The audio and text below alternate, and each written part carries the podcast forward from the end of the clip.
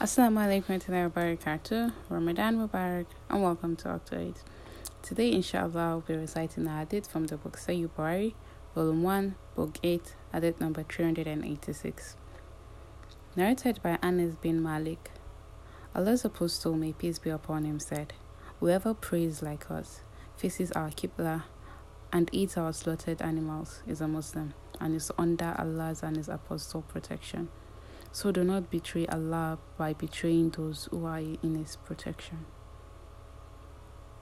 That's it for today. See you tomorrow, inshallah. Masa.